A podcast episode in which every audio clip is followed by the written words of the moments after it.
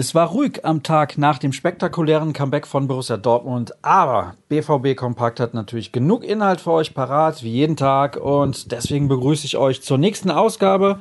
Ich bin Sascha Staat und los geht's mit dem Rückblick auf den Sonntag, hier bei unserer schwarz-gelben Tageszusammenfassung.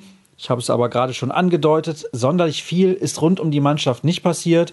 Am Vormittag wurde trainiert, die Medien waren nicht dabei, das war vorher schon bekannt vor allem wenn ihr gestern zugehört habt. Aber was ich euch verraten kann, sowohl Erling Haaland als auch Paco Alcázar haben mit den Reservisten trainiert. Haaland hat ja noch ein bisschen Trainingsrückstand und am Samstag in Augsburg auch nicht viel gespielt, auch wenn er sehr gut gespielt hat. Und was Alcázar angeht, da wartet Michael Zorc ja auf ein Angebot. Er meinte in Bezug auf Jakob Brunn Larsen, er hätte mehr Kontakt mit Donald Trump als mit Eintracht Frankfurt. Aber Zorc pokert natürlich auch sehr gerne und bei Alcázar scheint klar zu sein, dass sich die Wege trennen werden. Die Frage ist nur, wann das passieren wird.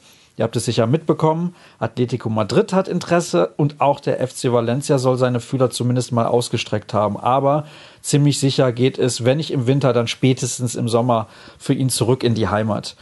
Wir blicken voraus auf heute.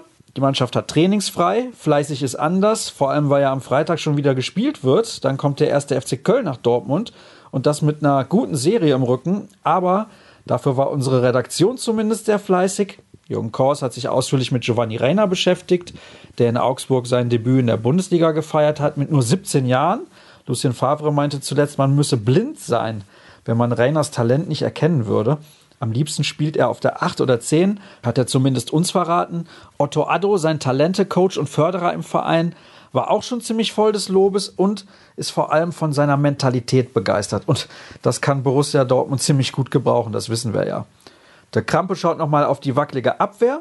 Schon wieder drei Gegentore, das wird auf Dauer nicht reichen, wenn der BVB in dieser Saison nochmal ganz oben angreifen will. In der letzten Saison lief es in der Hinrunde ja auch so. Da hat die Offensive viele Probleme kaschiert. Das war in den letzten Monaten aber nicht mehr so und da muss sich dringend was tun. Mittlerweile ist auch klar, dass dann Axel Sagadou mit einem Muskelfaserriss ausfällt. Und weil die Form bei Manuel Akanji nicht passt, ist die große Frage, was kann Favre tun, um die Defensive zu stärken? Er steckt nämlich in einer Art Zwickmühle und momentan sieht es nicht danach aus, als würde sich die Situation in naher Zukunft verbessern. Und Zeit bleibt eigentlich auch nicht. Alles dazu findet ihr auf jeden Fall im Artikel des Kollegen Dirk Rampe. Was gibt es noch?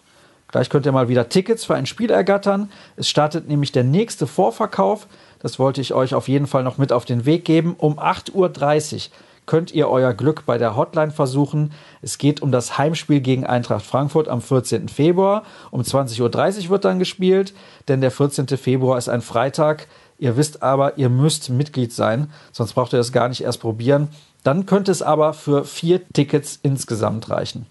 Und damit sind wir durch für heute. Jetzt kommen noch die Hinweise in eigener Sache. Auch das kennt ihr. Alle Infos findet ihr unter ruhrnachrichten.de oder bei Twitter. Das passende Handle dafür sollte euch auch bekannt sein. rnbvb heißt das. Mich findet ihr unter Sascha Start. Schaut gerne mal vorbei. Ansonsten wünsche ich euch einen guten Start in die Woche und spätestens morgen hören wir uns dann wieder. Bis dann.